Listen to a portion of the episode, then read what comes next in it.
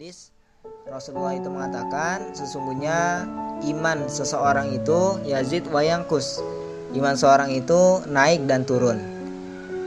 Dan kemudian lanjutan hadisnya Rasulullah mengatakan iman seseorang itu naik karena amal-amal soleh dia, karena ketaatan dia kepada Allah Subhanahu wa Ta'ala. Jadi iman seseorang itu bisa naik karena amal-amal solehnya, karena ketaatan dia kepada Allah Subhanahu wa Ta'ala. Dalam keseharian terus dia beramal soleh, mengorbit dalam kebaikan selama 24 jam waktunya. Maka insya Allah itu yang akan menjaga imannya.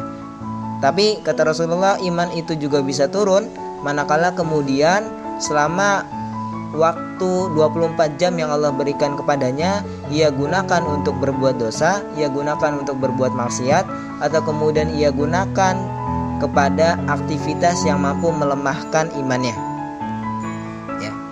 Jadi suatu yang mampu melemahkan iman itu juga mampu ngebuat kita itu akhirnya menurun iman kita kepada Allah Subhanahu wa Ta'ala. Kalau efek dari iman yang meningkat adalah ibadah kita ngejos terus, kita bisa istiqomah, gampang untuk ibadah. Kalau iman kita lagi lemah, maka kadang buat ibadah aja itu berat, atau bahkan kemudian bisa jadi malah kita tinggalkan. Nah, makanya hadis ini menjadi nasihat buat kita semua. Kita harus menyadari bahwa iman itu ya suka naik, kemudian juga suka turun. Makanya ini menjadi perhatian buat kita.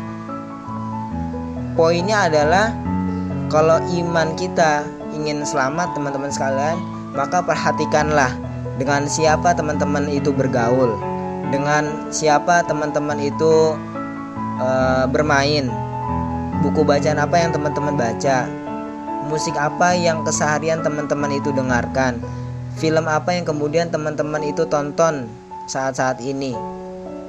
Itu diperhatikan, karena itu semua mampu mempengaruhi kondisi keimanan kita.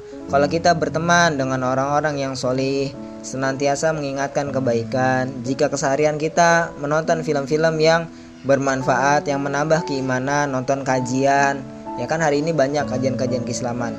Kemudian antum juga mungkin aktivitas diisi dengan mengikuti agenda-agenda kebaikan, mendengarkan juga musik-musik yang baik, yang tidak melemahkan iman, musik-musik cinta-cintaan, atau kemudian musik-musik yang bikin baper.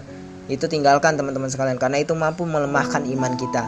Kita tuh gak level, seorang muslim, pemuda muslim tuh gak level kemudian mendengarkan musik-musik yang mampu melemahkan iman, cinta-cintaan dan lain sebagainya. Itu mending tinggalkan.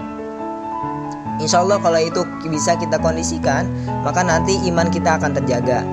Dan ditambah lagi dengan amal-amal ketaatan kita kepada Allah Subhanahu wa Ta'ala. Karena amal-amal itulah, amal-amal soleh itulah yang mampu menjaga iman kita kepada Allah Subhanahu wa Ta'ala.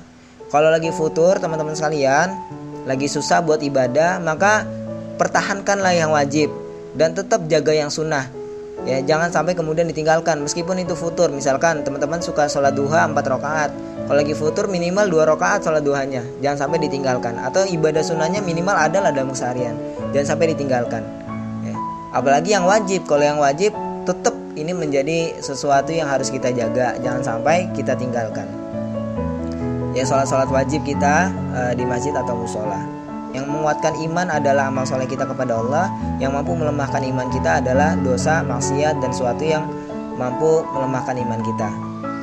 Dengan siapa kita bergaul, buku bacaan apa yang kita baca, musik apa yang kita dengar, itu mampu juga mempengaruhi keimanan kita kepada Allah Subhanahu wa Ta'ala. Wallahu a'lam bishawab.